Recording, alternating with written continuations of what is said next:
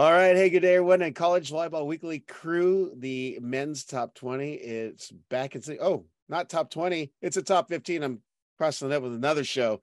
But hey, uh, on screen, Brad Rostratter of UC San Diego, Dan Friend of Lewis, and Theo Edwards of CSUN, and missing this week, Jay Hosack, who's doing important NCAA business. But we know we're going to have a chat with him a little bit later today. Great day, gentlemen. Thanks for coming back on board. We have so much to talk about today because between tournaments, players, news, selection show, and other drama, not drama, but just good topics to discuss. But uh, let's start off with uh, our tournament action. I'm just do a quick run through of our non-birth uh, conferences. IVA winner Lincoln Memorial. I mean, they were strong all year. And then, of course, the SIAC, the second SIAC, Edward Waters dethroned Central State after them winning the first one, uh, led by Evans Edward and Brian Pepin and uh, Kaylin Ingram. And then the first ever NEC first point uh, championship tournament upset number three LIU over number one St. Francis, being led by Levon Moreno, Caden Satterfield, and Luke Chandler. So, any comments on those first three conference tournaments before we move on to our berth conferences? Let's talk about the NEC. So, you went from Daemen dominating, losing the last two regular seasons games, and they if they beat Fairleigh Dickinson on Friday, they would at least share the tile. Well, they lose both so they lose the regular season. St. Francis win it, and then LIU comes in and says, "Hey, we're going to win it all." You know what I mean? And takes down uh, Daemen and takes down uh, St. Francis. So uh, impressive to those guys. So kudos and uh, congrats. So I'm going to point out that that is a first-year head coach for Long Island, uh, Kai Dukum. Dukum is that how you say it? I haven't met him, so uh, but man, quite a turnaround for a first year coach. No pressure on Brad and Theo on the screen at all. yeah, no. Long Island was good. I was I watched that match. It was fun and it was good volleyball. And St. Francis was pretty darn good too. And the Fighting Rumbas were were battling, and it was a, it was a good battle back and forth. Um, but just Long Island had just ball control wise was just a little steadier from the service line, and then all their pins just were were firing. Actually, their best pin all season, Luke Chandler, was had an off night, and um, Levon Moreno and Caden Satterfield were able to step up around him. But um, the libero was good, and just Long Island was an impressive team to watch. Yeah, you had something to say about the uh, NEC tournament. Yeah, I mean, I I was a little surprised to be honest with you. Um, I thought for sure St. Francis would would uh, would take that down, and you know, Rummy Coach of the Year. I mean, he's uh, done a fantastic job this year, and uh, but you know, you got to tip your hat, and I think uh, I think with Long Island having a little bit less pressure and maybe maybe a little less expectations, was able to play a little bit freer and and play some good ball, man. Yep. And shout out to a uh, guest uh, guest on the show here, uh, Larry Rather at Fort Valley State, who hosted the second SIAC tournament. So I know it's a big deal and a lot of pressure. And then he has to coach a team at the same time. So um, you know, I'm just excited that that conference had that conference tournament, and we'll be seeing them in with an auto berth next year. Is that correct? Wait, well, they they filed their paperwork. I think that's all stuff to come. So hopefully, uh, we'll see where that ends up, and uh, you just got to kind of wait till we get to that point, which we'll talk probably a little bit more about the expansion of the bracket and what that looks like and when that's coming and all that stuff. So. Yeah, and then in regards to the NEC, I we we know that they've lost one team this year in St. Francis, Brooklyn, but how is that going to affect anything? And were there any other teams that you're aware of that could potentially be coming in? Because I know we briefly discussed it during another episode, but um, well, I still think they have seven or eight teams. Uh, so I, I, but I don't know about any teams coming in. But I think they're okay. I mean, they have to wait another year before they can apply for their AQ because you have to right. have two years in an established conference. Uh, and so, but uh, I think they're okay. I mean, ultimately, you lost uh, Limestone, uh, which was a independent, but that's a different ramification because I think the SAC conference was possibly looking at adding men's volleyball, which is another D2 conference. So I think there's, I don't think you're at the end of small colleges closing, which is a whole nother topic. Do you know what I mean? So, uh, but I do think men's volleyball is continuing to trend upward and there's continuing to be growth and uh, and there's things in the works and where that heads. We'll have to just wait and see. Yeah. Well, let's go into our our, our berth conferences. We're going to start with uh, Conference Carolinas. Uh, kind of a shocker, really, because NGU had been pretty much powerhouse all season. And I'm gonna go ahead and let Theo take over. King oh, goes to a yeah. tie break after we've been seeing it. North Greenville pretty much take control of the conference and uh fifth set thriller and go for it, Theo. All I gotta say is Warren Davis. Warren Davis. So I, I watched this match and uh Warren Davis, their outside hitter. I don't know how many swings he took. He had 29 kills, hit 290, um, 12 digs, and just, I mean, was just flying all over the place. It seemed like they couldn't find him enough transition, uh, in system, out of system. Um, and you know, he made some mistakes, got blocked here and there, but just kept applying the pressure. And um, I thought King played fantastic. Also, I think Jackson Carroll, who's the other outside, uh, played pretty well and did a pretty nice job. Um, but that match was really, really exciting. And you could tell right out of the gate that North Greenville was a little surprised uh, that King was going to play at the level that they did. Obviously, King had an opportunity to host that match, and so they were at home and in their venue, and it was uh, man, it was an exciting matchup, really, really exciting matchup. And tip my hat to King. I thought they, I thought they did a really, really nice job. Yeah. They were, and then North Greenville was up in the uh, fifth game, like nine six, eight five, right? Yep, that's right. Yeah. So impressive to to flip that at the end there. And that's after losing that 32-30 game because they could have won it in four. Uh, oh, definitely. Uh, so um, so yeah. Brewers group, nice job. So uh better watch out, Birch. Another guy on King, Kennedy or Kellen Kennedy, the middle blocker. He was thumping some balls. He blocked two balls to finish the set. Um, pretty pretty dominant performance at the net with two solos and nine block assists. So um, he'll be trying to stop some Buckeyes. stop. Ooh, Birch. I had him on yesterday in the morning for the volleyball mag piece. So boy. um, I just want to point out that your boy Warren Davis is he 6'10, 6'11? Nope. Not even close the six foot outside hitter who is a physics major. So uh, he's using all his knowledge of angles and force to his advantage yesterday.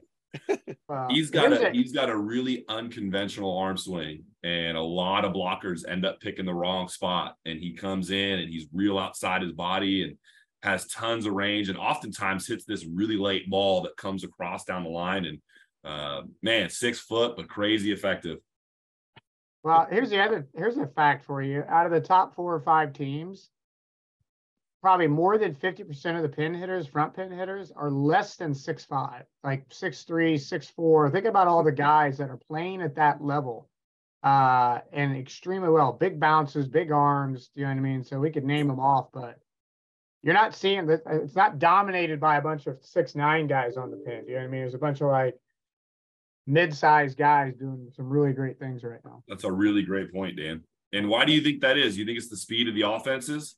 I think it's the speed. Of, like, well, I need to recruit a couple more of those guys, but I think it's uh, I think it's the speed of the offense for one. Uh, I think if you're talking about you know feet to the ball with great arms and ball control, and I, I think that's all part of it. You know what I mean? I think you'll have a Sonny here and there, or like a few of these guys that are big, but what what's Ethan Champlin? How big is he? Six five? Six, six one, six two. Short, short. Yeah. So like, it's impressive to see how many of these guys are just dominating at the level and the speed of the game right now. Serving, passing, hitting, and good. What does block. UCLA list him at, Rob? Six four. That's right. He is not six four. Yeah, that's why, that's why I said he is not six four. uh, you look at Hawaii; both their outsides. I mean, it's just like uh, it's pretty impressive. I think so. It so really yeah, Warren Davis, another one of those small guys crushing it. You know what I mean in terms of that. So, Brad, did you have something to say there? I, I thought I may cut you out there. When I... We, uh, yeah, I think the other piece is like the serving and passing. Obviously, is always going to be an important piece, but like the ability to manage some of these serves is becoming a skill. Um, you know, and you see it. You know, you see it with Hawaii. You see it with um, UCLA, and like if you can fight off some of these gnarly serves, like Stanford was bringing some ridiculous serves at UCLA, and they were fighting those serves off. Henno has been the best server in the country, and Hawaii is able to manage that and fight those serves off. And and that's a, another piece of being a little bit smaller and having more ball control is helping limit those aces and be be able to manage out of system. Yeah. I have to correct myself. They list him at six three. I gave him an extra inch for the good hair there. Okay, So, there you go. He's actually six two. He is legitimately six two. They're giving him six three. well, let's uh on that uh on the for King the all conference team. Warren Davis made first team. Kellen Kennedy the six six middle uh second, and Justin Sawyer their outside opposite uh made third team. So uh great tournament, great upset by Ryan Boer and his King Tornado.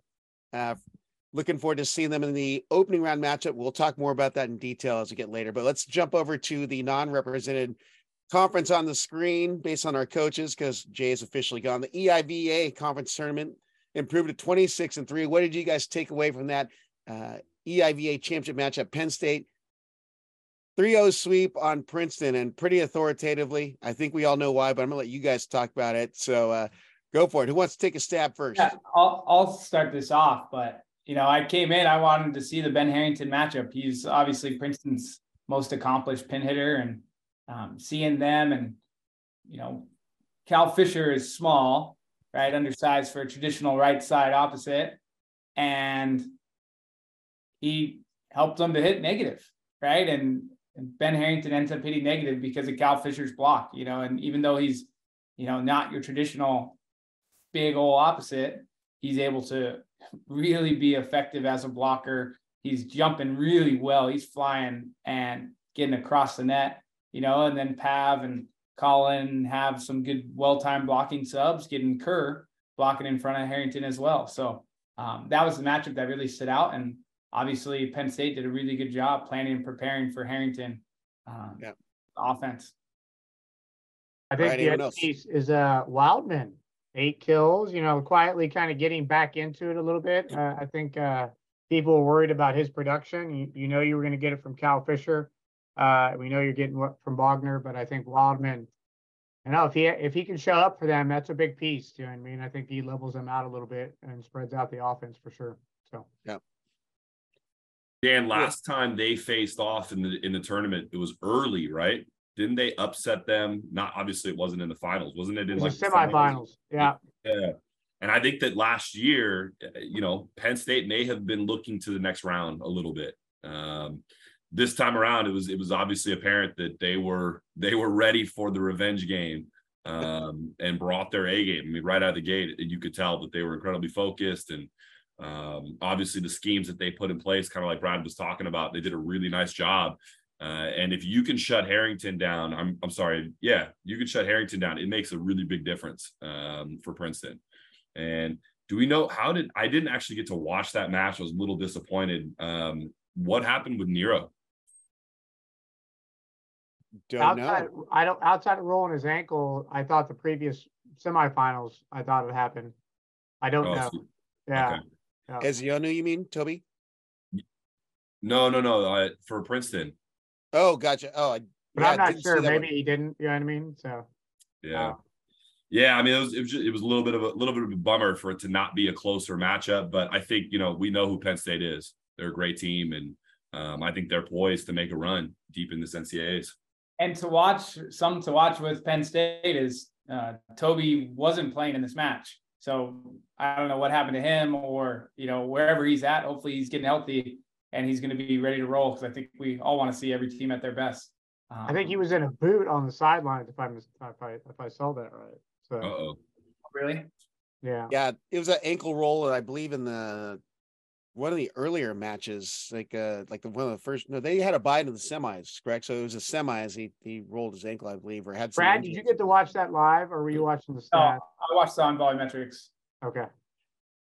But uh, for that EIVA championship, uh, or the yeah, for the EIVA championship, MVP Cal Fisher of Penn State, you have Cole Bogner, Brett Wildman, and Mich- Michelle Koval of Penn State, all making the all tournament team, along with Ben Harrington of Princeton and Alessandro Negri of NJIT, and of the Fighting J Ma- Jay Hosacks, Liam French of George Mason to round out that all tournament team. Let's jump over to the MIVA championship, where Ohio State rolls on in after a very uh, a subpar start, we'll say, for Ohio State standards to start off the uh, this 2023 season. But great time to turn around for Coach Kevin Birch and the crew. But we'll let uh, let's let Dan start off since he's the closest and dearest to the conference. Subpar. I don't know if I don't know what you're talking about. I think uh Birch has been working on this group for the past few years, so it's good to. They took a really nice step, I thought, this season. Uh, ironically enough, when they changed their setter uh, from an injury where the previous setter got blasted in the head in warm-up lines, and then they had to play the other setter. You know what I mean in terms of that. And so, and then you saw him and Shane Welch go in, and that was really when they started on that 11-match win streak. And so, but I watched this match. Um, you know, it was a battle game one back and forth. Um, but I really did think Shane Welch was uh, has been a catalyst for them on balancing the offense with Jacob Pasteur. Uh, and then Jacob Pasteur to finish off the match in game four had some highlight reel swings that were just pretty, pretty incredible. But uh, uh I think uh, ultimately they kind of broke down Ball State on some serving stuff, and uh, it was pretty impressive. Michael had a couple aces on tee on the line on some big serves to break open game four twice and put themselves in a good position. But you know, Dona and that group had a great run at the end, but uh, ultimately, uh, Birch's guys were, were were ready to go. So yeah, and you're referring to Shane Wetzel, not Welch, correct? Sorry, sorry, Shane Wetzel. Yeah, Shane Welch. That was a redhead middle, wasn't it? Yeah. Yeah, went to, went to Missouri Baptist. Yeah. Uh, yeah, yeah, yeah. Shane Whoa. Wetzel. Sorry, that was a, yeah. Man, Brad, what's in your memory banks, dude? All right, uh, let's go to Brad on this one on the MIVA conference tournament yeah, I mean, Ohio State continues to get better and better and continues to be cleaner. And I think the one piece that's really going to help them into the King match, and, you know, obviously for Birch and everything, they're hoping to play more, but they're passing really, really well. And that passing is really helping them. You saw Cole Young had a big night, um, 10 kills on 14 attempts. If they can run the middle of the court and keep running um, Pasteur on the Bic, they can beat anyone they can definitely be there. And you saw it with that Penn State match. So if they're able to manage some of these serves and keep passing and keep them somewhat in system, they could they could be a team to to you know score an upset. Or really at any point in any of these matches, anyone can win. Um, but yeah, I think it's a they're in a good spot um, to to go and battle and go take a take a run at it. Yeah, Theo yeah, this Ball State team I think is is good, and offensively, the one thing that they lack is maybe a little bit of balance. Felt like Ohio State had a little bit more of a balanced offense, a little bit more diverse attack, and um, you know I, I, felt the same way that Dan did, and that addition of Shane Wetzel and and what he's kind of brought to that offense has been a really really big deal, and where on Ball State's end, I think Tanashi hit 265 and and Jeunesse would hit 400 and I think they got somewhere close to the offense that they needed from those guys, but outside of those two, it just felt like there wasn't a whole lot of production.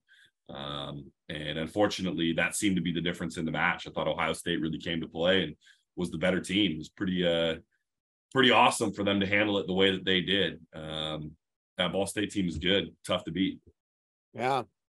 I was looking at the uh, release. Said Buckeyes have won the MIVA tournament crown 18 times. The last was in 2018. Uh, it's their 22nd NCAA appearance in Ohio State history. So uh, great stuff for Coach Kevin Birch. All MIVA All Tournament team. Michael Wright was the MVP from Ohio State. As uh, the names we've been dropping, Jacob Pasteur, Ohio State, Shane Wetzel, Ohio State, Caleb Jeunesse at Ball State, Tina Isha and Davis Acheva, Ball State, Michael Sack, Dan's guy from Lewis, and Kyle Wilson of McKendree round out the all tournament team.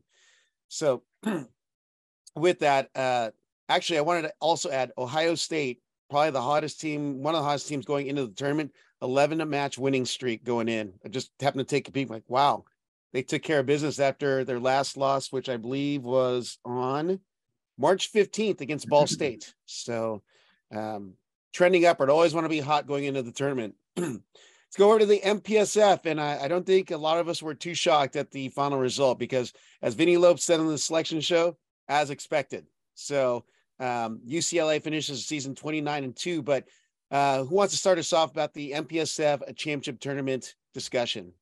Who's feeling the groove? Let's go with Theo because he's sure. closest to the LA school. So yeah, yeah, yeah. Um, yeah, I you know I kind of agree with Vinny. Uh, not a ton of surprises here, and you know I, I think I, I probably would have expected Pepperdine to go a little bit further in this tournament. Um, you know, I thought that it would be a little bit more of a battle between Grand Canyon and them, especially after seeing Jalen Jasper have 28 kills. And um, it did feel like he ran out of steam a bit at towards the end of that season and specifically towards the end of that match. Um, but you turn your you turn your heads to UCLA, and um, you know every week I feel like we've talked about them on this show, and uh, that team just continues to show who they are. And Ido David, I mean that guy is just absolutely sensational, just fun to watch, and and just really really effective. He hit four, he hit 565 against Grand Canyon with 15 kills and um, it just felt like he was unstoppable. I mean, it felt like watching a middle that was dominating a match. I mean, it just they knew it was going to him. They couldn't stop him. Um, and then again, back to our small pin hitter talk, uh, Ethan Champlin, the one guy who probably has been inside of that lineup consistently uh, day in and day out. Uh, 12 kills, hit 474 as a little guy representing for Dan Friend. And uh, man, I mean that team is just really, really good, and Andrew Rowan is everything that that they need him to be, and um, potentially making an argument for the reasons why Miles wasn't playing early in the year, and for Miles to make the decision that he made, which was questionable early on, but man, as we go down the stretch here, it's starting to feel like it was exactly what needed to happen, and and uh, that he probably wasn't going to play. So, man, what an exciting tournament though! UCLA, impressive finish. Yep, all right, let's go over Dan. Um, well, I think the big match was the BYU Stanford match. You know what I mean? So like yep. BYU's basically, you know, their opportunity to get in the tournament, they had to win that match. Uh, and they lose in uh, five, and you know what? Will Rotman had 26 kills, uh, but nobody from BYU was really like stellar. Like, you know, Mix had 10, hit negative, 13 kills for Luke at 310 was their best. But as a team, they hit 149 uh, so I, I, think that was that. They were doing some really nice things. BYU was uh, towards the end of the year, and they just ran into that tough match against Stanford, and certainly that was a piece where it was like, hey, they needed to win that to get in. But not surprised with UCLA finishing it, and UCLA is probably my pick. You know, to win it all. I think you know, uh, not saying that. Um, I mean, Hawaii's great, and Penn State's doing some nice things, but I think these guys are on a mission from last year for sure. So, good call. Close out with Brad. yeah, that BYU Stanford match, I, I I thought BYU was going to pull it out there and just find a way, but Will Rotman continued to be Will Rotman, and then Stanford in the final match, like they lost in three, but that was a gutsy three set loss. Like they they threw everything out at it. They they were going for it, and um, and Kevin Lamp had some impressive serves. Rotman had some impressive serves, and UCLA just kept fighting them off, fight them off for cycle, and then set Merrick or set quick, and and uh, it was a really impressive performance, especially if you look like Alex Knight hit under 100, Ethan Champlin hit 286, um, Rama hit 300 when they would sub him in, Ido David hit under 200. Like, not the traditional performance you expect out of the UCLA pin hitters, but you see it with their middle hitters, Norris and Merrick McHenry, both hitting at 833 and dominating and getting um, 10 kills and five kills. So you you see the balance and the diversity within the UCLA offense, which has been something we've talked about all year long, and just the firepower that they've had when guys have off nights, they're able to have other guys step up and fill those voids. And Merrick has been doing it all year long for them, and he's been super impre- impressive. I think he got MVP, if I'm not mistaken, and and very yes. well deserved for yeah, him. Yep. Well, I wanted to go back to uh, Dan's uh, semifinal match between Stanford and BYU, but man, Will Rotman's performance, he had 26 kills, but he hit 490. He had three aces. He was everything for the Cardinal. And to see that performance out of him was actually pretty exciting. You could see the fire coming off of the screen if you're watching the stream because he just had it going. He was flowing, and I love seeing volleyball players in the zone. It's like a Kobe performance, you know, just taking over. Well, so, correct me if I'm wrong, Rob. That that was at Stanford, right? Yep. I think we're gonna we're gonna talk about the Big West too, but I think that the home court definitely aided Stanford in that match, and then obviously Irvine eventually overpowering Long Beach, um, which I think definitely played a role. Yep. Well, uh, the all tournament team for the MPSF tournament, Merrick McHenry, MVP of UCLA, Andrew Rowan, and Ido David on there for the Bruins as well. Justin Louis, Will Rotman of Stanford, Heath Hughes of BYU, and Christian Janke of Grand Canyon to round out that all tournament team. Which brings us to our final conference of the Theo Edwards segue into the Big West Conference tournament. And you know, I've had Theo do the other conference. Let let's let him start this week, and Brad can be the uh, MPSF rep. So. yeah, I mean, I can uh, I could take this off. Um, obviously, the Big West tournament was uh, was some really great volleyball, and it opened up with uh, with San Diego and Santa Barbara, which um, ended up going the distance and and was a was a fantastic matchup. Um, you know, I gotta, I gotta, I got. I wish I wore the hat today, but I feel. Yeah, like I realized I forgot. Some salt, I some salt absolutely has to. You'll get yours, Dan, when I see you. you know, I, you know, I think to a certain extent they had a few older players than Brad did, and when you when you when you really assess what kind of happened between those two teams, I thought San Diego played really well at times, and um, Ryan Cobb was was electric at times, and and uh, but uh, overall Ryan Wilcox and and that opposite uh, I'm drawing a blank on name. What's that? Caruso. Yeah. You're gonna remember that name, huh? oh yeah, oh, Long Island guy. I like him.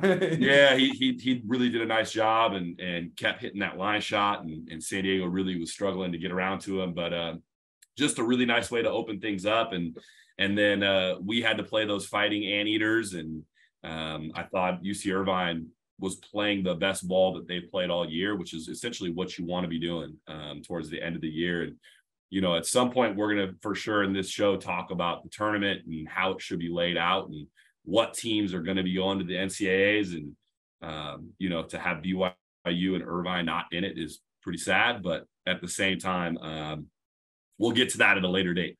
Uh, but Irvine knocking off uh, Long Beach, I thought was was absolutely uh, kind of storybook type of ending to that season for Irvine.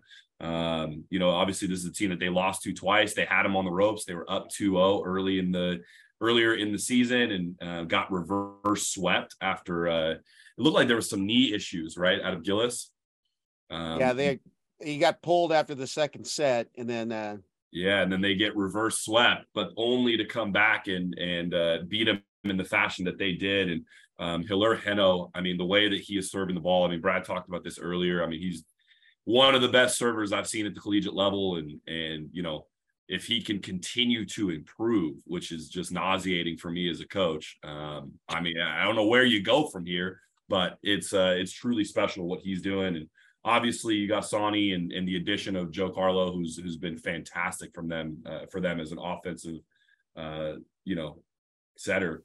I mean, this was just a fantastic tournament. And then you know, obviously it ends with Hawaii and Hawaii. Hawaii is Hawaii, and I'm incredibly grateful for uh, retirement and him leaving a little bit early. Uh, but that guy was electric, and especially when they beat UCI, I think he had 17 kills, hit 387 um, just played really, really well. And uh, so, anyways, good, good volleyball playing on the Big West.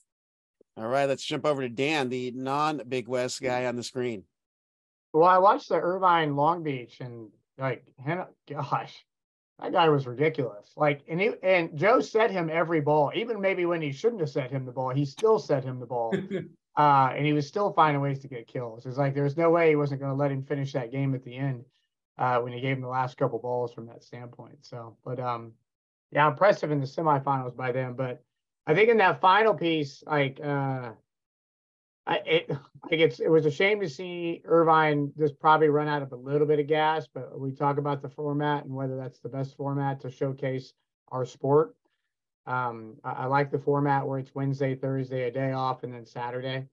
Uh, it gives a little bit more like, hey, we're getting the legs underneath them. Like if the national tournament itself was ran back to back, I don't think our product would be great.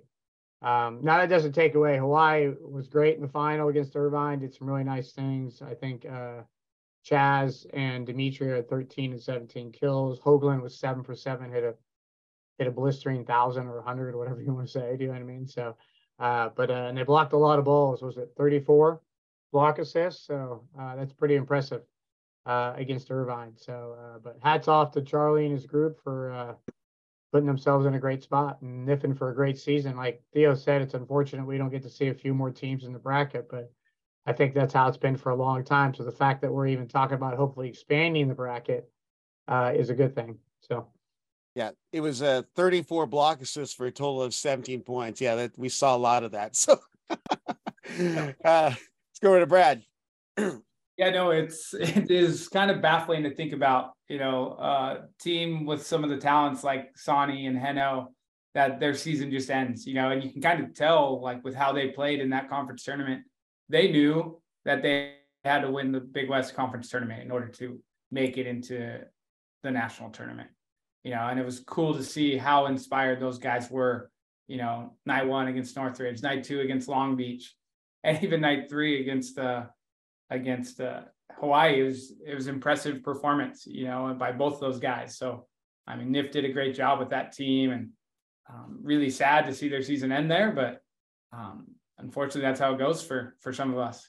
Um, and Hawaii just is playing really consistent. And one of the pieces to watch, and it's something we talk about a lot with Hawaii, but their serving, their serving is so steady and so consistent.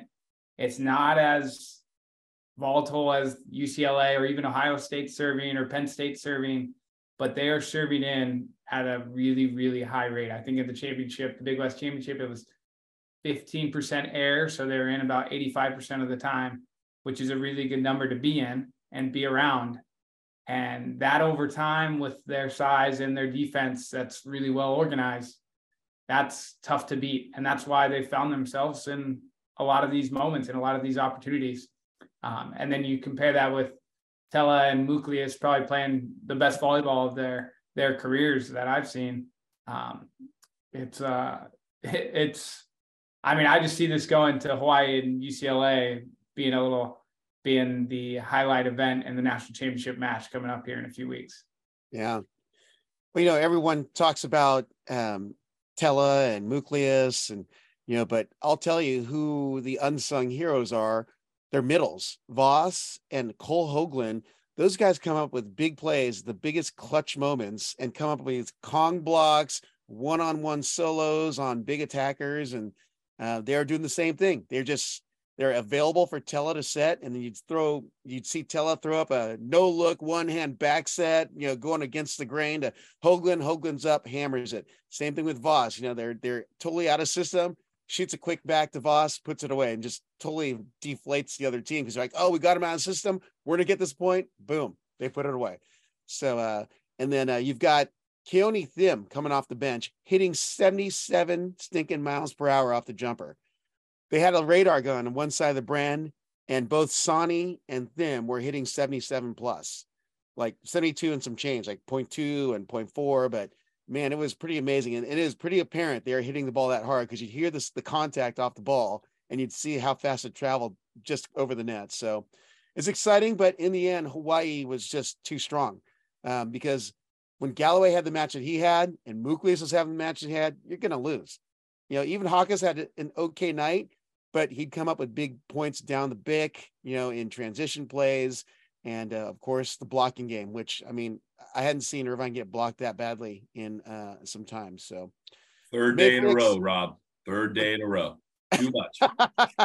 well, let's go talk you, about it. Let's Rob, talk about tournament talk, formats. You were talking about uh, players coming off the bench. William Darcy. That is a name I think we are all going to know in the future and uh, that's the opposite slash outside that Irvine brought in and was doing like a three, four, five rotation tester for him. Um, obviously, it looks like his ball control isn't quite there, but he's six ten and wow, impressive. well, Irvine was doing that that sub thing for a few rotations. I mean, it was watching the the chess match between coaches and watching Kniffin just put in pieces to adjust to Long Beach that night was I, I'm seeing like that active coaching on the Irvine side for some time, just because he had to make some adjustments with some missing pieces uh, due to injury or or not available. But um, you know, Darcy's one of the pieces. Dylan Jai coming in was another.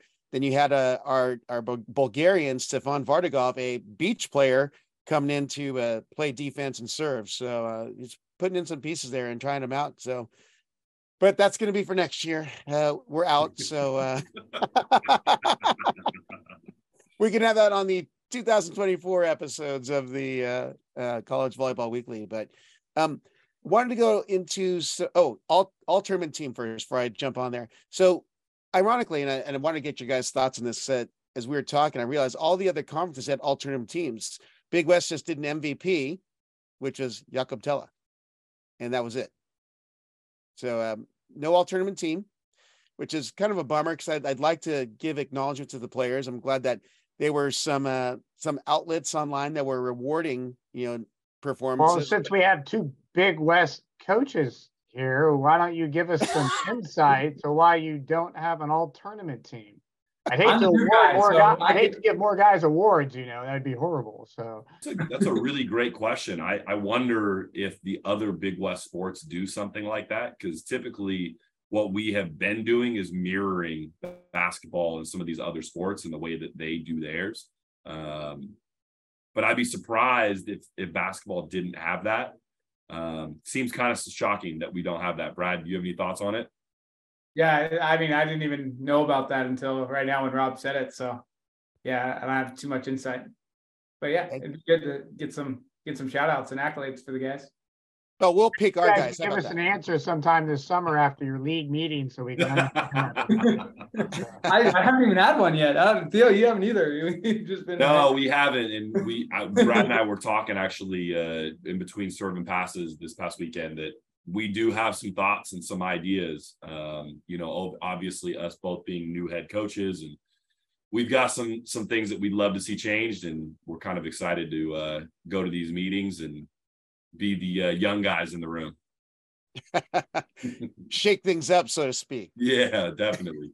uh, well, let's go to those topics. I mean, we have diff- obviously difference in all tournament teams, which is going to be to con- to be continued, but also tournament format. You know, had so um, Dan had his first match pretty much a week right after conference uh, his conference play ended, and then they spread it over. It was a, a total of like a five five days then because you had these semis on the Thursday and then the finals on Saturday. So you had a few days rest in between, no regardless. Saturday, Saturday, Wednesday, Saturday is how how we currently do it. But yeah, so and then MPSF was uh with Tuesday, Thursday, Saturday. Wednesday, Thursday, Saturday. Wednesday, okay. And then same with the uh, EIVA, they've spread it out over some days, but um benefit, not a benefit for the three in a row? What's the better format for this level of play? And we'll go to you guys. We'll start with uh, we'll go to Dan first. Well, I'm, I'm certainly not a fan of the three days in a row. I, I think you could be like, well, the first and the second seed get a bye, but it's like, uh, I, I, like how the MPSF does it a little bit better, where it was um, Wednesday, Thursday, Saturday. Is that correct? The MPSF one was. Um, so I do like that format a little bit better. I think all the other ones, nobody's playing three in a row, not even the national championship thing. So like they at least got a day off in between. Uh, I think, you know, having one day off in between kind of levels the playing field. I think a little bit. So like you still get the bye, you don't have to play the extra match, but I think that for the kids it's a little bit better. So there's no recreation of anything by going three days in a row. You know yeah. I mean? Like the NCAA tournament's not three days in a row. If we expand the bracket, it would never be three days in a row you're always going to have a day off. So I don't know what precedent there is to do that outside of the fact that logistically, cost wise, it's cutting down on some cost. But if you're one of the teams that goes home, you would go home after Wednesday or Thursday anyway, in terms of that from that standpoint. So, uh, so that would probably be some our coaches can inquire more information about when they have their first league meeting as to why we are in putting ourselves in that in that spot. You know what I mean? In terms That's, of that one third of the conference right here. All right, Brad, how about your take? Yeah, no, I I really like the MIVA setup just because you're always ending up with a host team hosting the match. Um, you know, and it worked out in this finals for the Big West and the MPSF that Stanford happened to be playing in the final um, and got the upset win over BYU, and then Irvine happened to be playing in the final with the upset win over Long Beach and having that home team represented in that final match is so important. You know, and that's partially where the MIVA is, just like locationally, like it doesn't make sense for the MPSF or the Big West to be able to do something like that with teams having to fly and having to travel. Um, but I do agree having that extra off day, and I mean, really, ideally, you want things to be as mimic to the NCAA tournament as possible. So, however that formatting is, you want that to be as close to that as humanly possible. Um, but also you still have to take into account classes, you know, and we're in the middle of a of uh, the school year as well. So trying to manage that and work through that and and kind of where can you take a little bit more time off? Where can you give a little bit more time for them to be in the classroom? Um, and keeping that balance is is kind of the the nuances that you know Theo and I are still going to work through and figure out how to get that off day and still make sure we're checking all the other boxes too. Yeah. All right, Theo, close us out. Yeah, I think you know, in, in, general, the way that this has worked in the past is obviously it's based on the travel, right? And so obviously the way the MIVA does it with the different host institutions, you have to have some time in there for travel and getting to and from. And I think in men's volleyball in general, it's always been reflective of budgets, um, travel, things of that nature.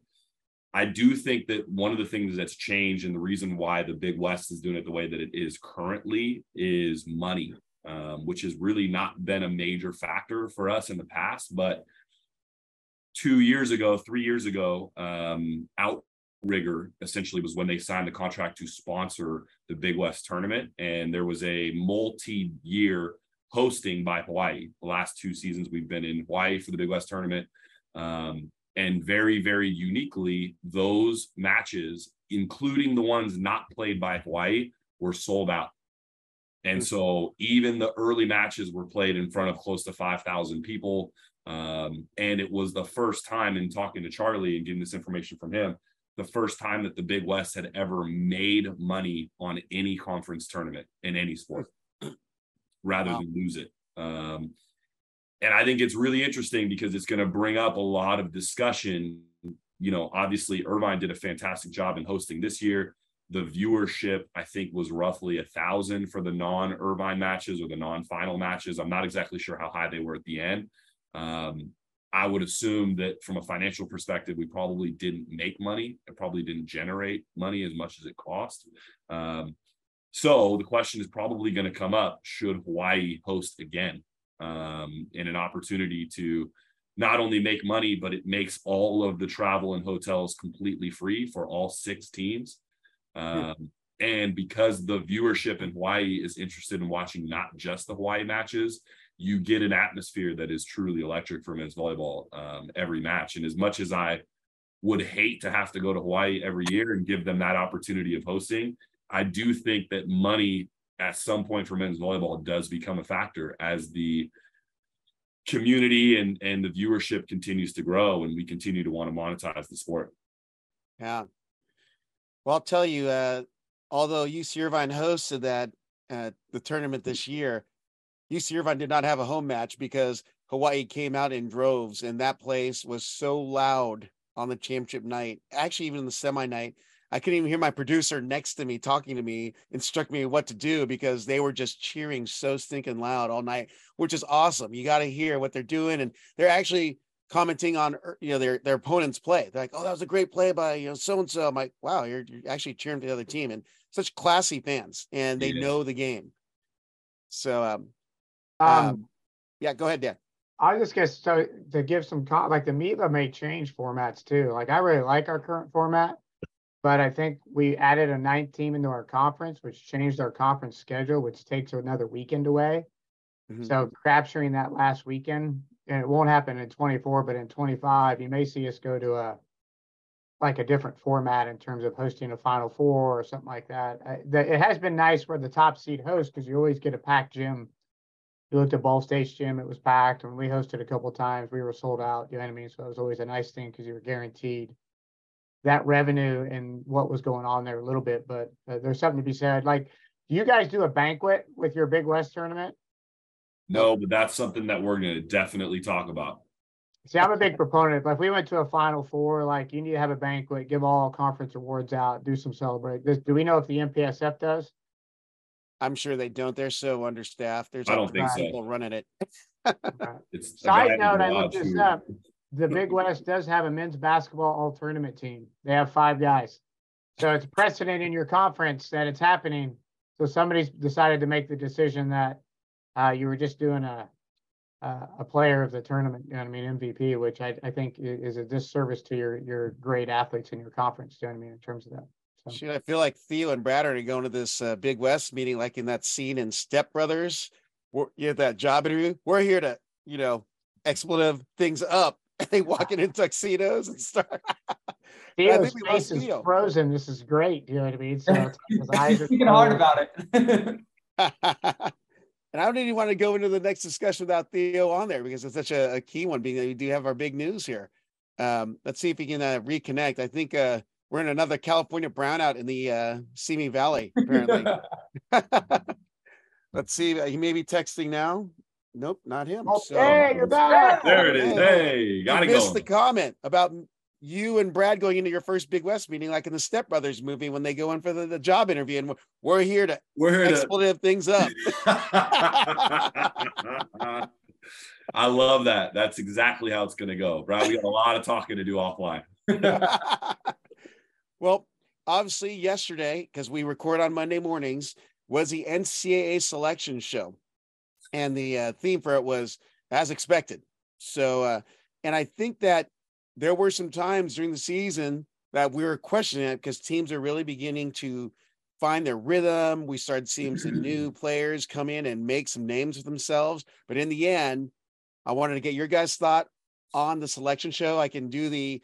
I wanted to throw this question first uh, uh, to you guys, but I noticed on the bracket they only list the first two seeds on the PDF and the interactive, but they don't list the, the, the seedings of the other teams throughout it. Why is that? I mean, we can figure it out, but uh, it just was an odd little administrative thing. As I think it's the NCAA's way of not saying they uh, recognize the rest of the bracket because it's all playing games. So they'll recognize the winners once they come through. But I think, as it's been quoted before, every round before the the semifinals isn't regularly recognized by the NCAA uh, as tournament rounds. You know what I mean? They're just playing rounds to get to the final four. So that would oh. be my oh. guess with why they're doing that. So, uh, so yeah. Okay. There we go. There's the oracle of the uh, men's volleyball right there. Dan Friend, the the future Gandalf of the sport. he keeps that beer and gets it frosty, he'll be good. Uh, but, yeah. my last 20 more years. well, let's let's look at the first bracket. So in in the opening or the play-in first match on April 30th. Um, actually, I don't even know how to start this discussion, but Ohio State and King. Uh, so you have Ohio State getting the automatic from MIVA and King the automatic from Conference Carolinas. Right call? Or should we go right call for the whole selection show? How should we do this, guys? What's the best way you think? I, I'll just give you my thoughts on the whole thing. How about that? And then we can just take even turns, better. Then we'll we'll, we'll yeah. nitpick everyone else's yeah. uh, opinion. I thought I thought the committee did a good job. I actually thought it was eh, not easy, but if you look at head to head on some of these competition stuff, like I know people want to look, you know, GCU's on a losing streak, lost the last five out of the six. But if you go back and you look at the head to head, what they're supposed to look like, GCU had the head to head. You know what I mean? So it makes sense. And so I think the toughest seeding was probably number one and number two uh, which I, I, understand, you know what I mean? But both of those got to buy. I, I, think, you know, could Penn State be in the mix? Uh, possibly. So I think that that might have been the toughest part. I think it would, but with everything else, you know, you knew Long Beach was going to be in. You knew GCU had the head to head on a couple other teams that they were looking at uh, in terms of that. Uh, Ohio State was right in terms of where their seating was right. King was right. So I, I think they did a pretty good job. I actually thought out of the years, it was actually set up for them to do a pretty decent job. Do you know what I mean in terms of that? It doesn't mean that if you're Irvine, you're not a little bit disappointed, or if you're BYU, you're not a little disappointed. But when you lose head to head to the team that got in in front of you, I mean, and twice, both of them at that, I think it's pretty easy uh, to figure out who that team was from that standpoint. And I don't think anybody else outside of that played a strong enough strength of schedule. You know, whether you look at Ball State or Loyola, uh, Stanford didn't have the wins. I mean, all the other teams that might have been in the mix that might have made a a bigger field tournament. So uh, so compliment to those guys. They did a nice job, uh, and I'm excited uh, for the level play that we're going to get to see next week. Yeah. All right, let's go to let's go uh, to Brad. Yeah, no, it's scary to think about because what Irvine and Grand Canyon played back in February, you know, and so as you're scheduling out your season, you're looking at that match, and you know, I think both they all knew they'd be good teams, but you know, looking at that and losing two in a doubleheader at Grand Canyon, you're just like, ah, like so close. If you split there, then that completely shifts the perspective for the committee. But I, I thought the committee nailed it in terms of um, seating, in terms of everything. To me, the toughest call was Penn State or Hawaii getting the number two spot. And and what got weird there was just because Penn State had beaten Hawaii, but I think Hawaii had the better overall resume, um, and kind of everything was better on the whole. Um, with that five set loss, Penn State losing to Ohio State, it's probably what kind of was the difference maker there um, from Hawaii getting the notch above Penn State. But I, I think it I think it works out well to exactly where everyone should be. And you get to see the Grand Canyon Long Beach match. That'll be very entertaining. And the Ohio State King match will be another entertaining match too to kick it all off. Yeah. Let's go over to Theo. Yeah, I, I I really think that this was easy. Um, I, Dan kind of noted to this a little bit, but I think that the layout and just how everything played out towards the end of the year, it made it really simple. And I thought the committee hit it on the head. They got it right for sure. Um, I think it's interesting when you look at the bracket itself. Man, that road for Ohio State and King. I mean, it's like I mean, you got to commit murder essentially to get towards the end of this Final Four run. Um, I mean, if you if you beat King or or if Ohio State beats King or King beats Ohio State, you end up playing Penn State, and then if you beat them, you got to play Hawaii. Like, wow, that is that is quite the uh, that's quite the the road to get to success. And then on the other side, I, I, I compliment on Brad what Brad said to have Long Beach and Grand Canyon go up against each other, and both of those teams coming off of a loss. I think that's actually really exciting. Um, is going to lead to a, a, really really exciting match to watch. So I think this tournament's going to be awesome. Really really wish it was bigger. I say that every single year, but uh, I think it's going to be really exciting. Shoot. Anything else add, gentlemen? I would only add, and there's no way to do this, but if Ohio State and Penn State weren't on the same side, if like Ohio State gets past King, like it would be neat to see if that was broken apart a little bit, whether it was like GCU versus Penn State and Ohio State versus Long Beach, whether you had you, you couldn't really do it because of how the seedings are, but it certainly changes the geographic piece in terms of teams competing. But we see that a lot of times where like Ohio State and Penn State have played three times or whatever it is, you know what I mean? So they end up playing again. Uh, so that would have been the only piece, but I don't know how there's any way to really do it in that in that instance. So wasn't there a time in the uh, men's volleyball history when it was just literally Eastern teams versus Western teams, with the the, the center line being pretty much the MIVA team conferences, like back when it was the WIVA in the like early '90s or so, and then they'd meet. Because I remember teams like Javier Gaspar and I ain't going old school on you. You know, yeah, well, even Hugh McCutcheon. Have, when Jay's not here and he's your resident, you know, 60 year old, it doesn't do us any good. You know what I mean? And so he would be the guy to be able to clear that up for us. So maybe you could ask him later uh, when you talk to him. So, uh, a resident dinosaur. Yeah, so he's he'll love that. You know, so. We're throwing salt. He's not even on the screen right now. he's probably listening in while he's doing his All American call. What are you talking about? well, actually, you know, Miss Theo being Mr. Segway here, because what would this look like this year if it were a 12 team bracket? So I want to get your guys' opinions because I know that's one of the discussions I've been monitoring on um, Volley Talk and just even after it's like, oh man, this tournament would be better if we had more teams in it, especially with the, the level of talent that we've seen across the nation this year. But I want to get your guys' thoughts. So uh, who feels like they want to take the uh, the first stab at that one? And why don't you start? Well, so we got the seven teams that are in. Do we take an NEC rep and an SIAC rep, or do we just say, hey, we're going to take five more?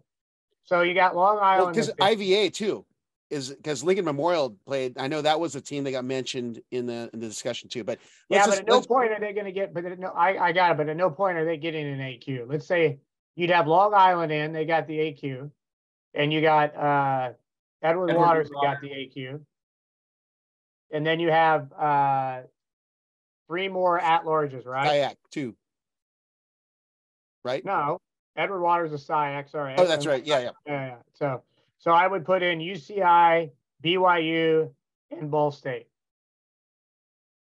Okay, solid so choices there. My my other three right now. So, I guess you could make an argument for Loyola, but Ball State made the final uh, in terms of that. And so, uh, but. Uh, that would yeah. be my three. Yeah, I, those would be the three that you're missing. You know, I think it's yeah, it'd be between Ball State, Loyola. I don't know enough. You know, I I defer to you there, Dan. But um, and then where it gets really fun is then you know you're looking at a matchup where it's Edward Waters versus Grand Canyon, you know, or uh, Long Not Beach, happening. Long They're gonna, re- they're gonna regionalize this thing. So I think what you see is three, te- six of the teams with two regions out. I got East and a Midwest region, and then I think you have two California regions. So they, what ends up happening is your final four will look the same it did five or six years ago, where you got two West Coast and two uh, east of the Colorado. You know what I mean?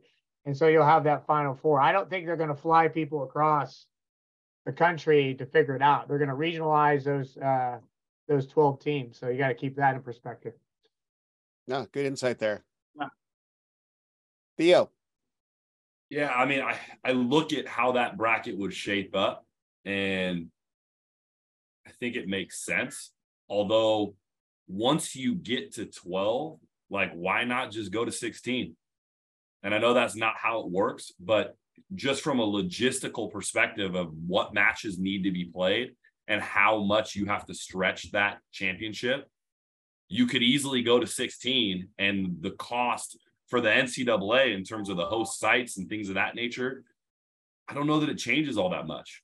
And Mhm. you know, I, I I look at some of these other sports and and you know, obviously we always want to look back at what basketball does and and the sweet 16s and the elite eights and and watching those stages progress.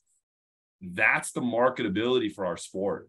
And you look at the way that the bracket lays out currently, and even though it's it's it's fantastic teams and the competition is going to be great, it's not as marketable when you look at the bracket and the way it stretches out with all these different buys and how you have to get to the different roads and it's just ugly. It's ugly. And at the end of the day, like Dan said, the reasons they don't even want to show some of these matchups on there is because they're playing games.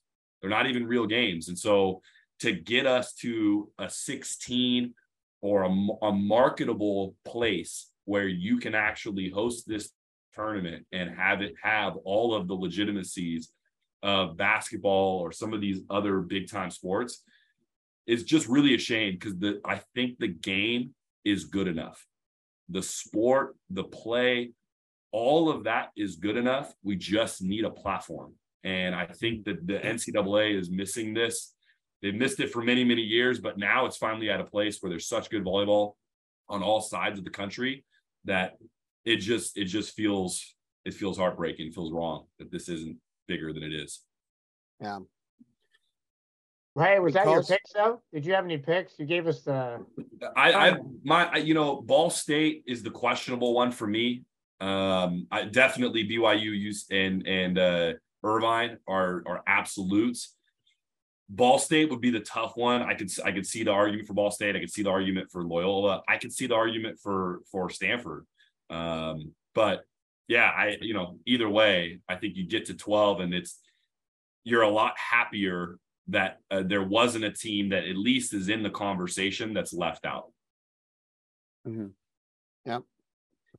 And Well- then Rob, you'd asked me about bracket expansion. I think the the meeting is coming up sometime uh here late spring um with the budget committee through the NCA. There was a proposal put together to expand the bracket to 12 teams. Uh, it got passed in concept in the first stage, and then it has to go to the budget. So, as much as Theo wants 16, and I think it's great too, we're going to be pretty happy if we just get to the 12. Uh, and whether that actually goes through or not, we'll find out this summer, I think, in terms of that. Uh, but I do think that format's a regionalized format where, you know, this weekend you'd be seeing that um, one team get a bye, the two teams play, and then they play the other one there in terms of that. But the one thing about that that's good is that doing 12 sets you up to do 16, Theo. So I think it's right. Like if we, but we have to have the numbers to back it. So I think getting this first expansion and seeing the growth and see us continuing to grow. And then all of a sudden, you know, a few years down the road, we're continuing to get to 70 or 80 teams. It allows you to, to, to kind of take that next step, which would be good. Yeah. All good discussion points. But I have to throw this blindside question towards you guys because I think it's it's something I run into every year. And as a volleyball fan, you've got the men's indoor championships coinciding with the collegiate beach championships, with both sports are growing at such an exponential rate. I feel like we're stealing fans from both sides. Um, I wanted to get your guys' thoughts on on that competition. I know maybe timing and logistically, maybe it won't be possible to do it. But I I, I feel like that you're pulling away from each other's fan base to follow the game. But I could be wrong. But I want to get your guys' thoughts. So uh, you're 100 percent right, and I think we want to push the championship to a week later. So, I mean, I think that the conversations I've had with some other coaches is like. It'd be nice if we could start a little bit later, like a week or two, and we weren't bringing our kids back December 27th. Like, hey, I'm not going to bring them back till January 2nd, 3rd, or 4th, and you didn't play your opening games till like the Martin Luther King weekend or something like that, and our championships got pushed back another week or two or something like that. Because I think that would it'd be better for our kids. It would save programs money in terms of bringing kids back earlier. We'd get our championships off the beach weekend, and so uh, certainly something that has been brought up and voiced rather loudly. And it's just a matter of can we take the steps to move the championship a little bit forward in terms of that. Something that hopefully I can help continue to move forward. I think in terms of where that needs to go. So yeah. Brad or Theo, anything else said? Yeah, I think that's absolutely the right move. I mean, you move it a week later. I think it, it, it obviously allows you to showcase both. But I also, you know, the way I view this, this should not be an us against them type of approach. And you look at when the university games are played or the Olympics are played, you can have beach volleyball and indoor playing around similar times, but being conscious of marketing both uniquely and staggering matches so that viewership can tune into both. I think it could be a really, really exciting time and it can be marketed that way. Um, I don't know that it has to be completely individualized. Um, but yeah, I think I think you move it one week, it helps. It doesn't help from a, you know, obviously a physical butts in seats perspective. Probably tough to travel to both, but I think from a viewership, it definitely does the job. Yeah. All good stuff. Um, I wanted to end our lengthy discussion today, but you know, obviously with a lot of news, and Jay wasn't even here, so it would have gone at least an extra hour if Jay was here. But just kidding, Jay. Much loved you. I have to salt the one when you're not on here, but I'm so working the Big West tournament this weekend. I wanted to give a, a huge props to all the coaches that are on our panel each week. Uh, it's Brad, Dan, Theo, and Jay when he decides to show up when from golfing. But um, like literally, I had handful of people from each school represented at the Big West tournament say, We listen to the podcast, love the coaching panel. Those guys are giving doing such they're killing it. Uh, and but Hawaii definitely took the cake because I had a, a, a woman walked up to me, uh, definitely not in her 30s and pushing probably more towards 80 walk up to me who's probably about four foot five and you know pull down on my shoulder and say something because he had a mask on. And I'm like, I, I can't, I'm sorry, I can't hear. He's like, I love your podcast. it's like, I'm like, no, it's the coaches that make it happen. And so I appreciate all your guys' insight. And there are people really listening. We've been seeing uh, a lot of comments and and even kids as young as like 13, which I'm sorry if we go non-family friendly at times, but um, they're listening in. So uh, uh, thank you guys for what you're doing and uh, looking forward to our next episode, which I think I need to talk to you guys. I don't know. We may skip next week because there's not a whole bunch to talk about until after the matches are played. So, I would say we do the post championship. Yeah. After that. So, so we'll, we'll, probably skip the week as a, uh, we'll be NCAAs or watching NCAAs and we'll have some stuff to talk about. Reminder on April 30th, Jay and I are going to be on the King Ohio State match and also the two opening round matches uh, Long Beach State and Grand Canyon, and then Penn State versus the winner of Ohio State and King, which are all going to be on ESPN three, not um, ESPN Plus, which I originally posted. So, and then from there, after the semis, good luck, goes... Rob, with Jay. I just want to say that right now. Good luck. and then we go semis to NCAA.com, and then the finals on ESPN two on May 6th at 5 p.m. I believe that is Eastern. I didn't indicate on the thing, but so from ESPN 3 to NCA.com to ESPN 2. Uh, that's kind of confusing, but want to make sure everyone knows that it's available for viewing. All right. So, Brad of UC San Diego, Dan of Lewis, and Theo of CSUN, thanks for jumping on board. We'll see you in two Mondays. Yeah.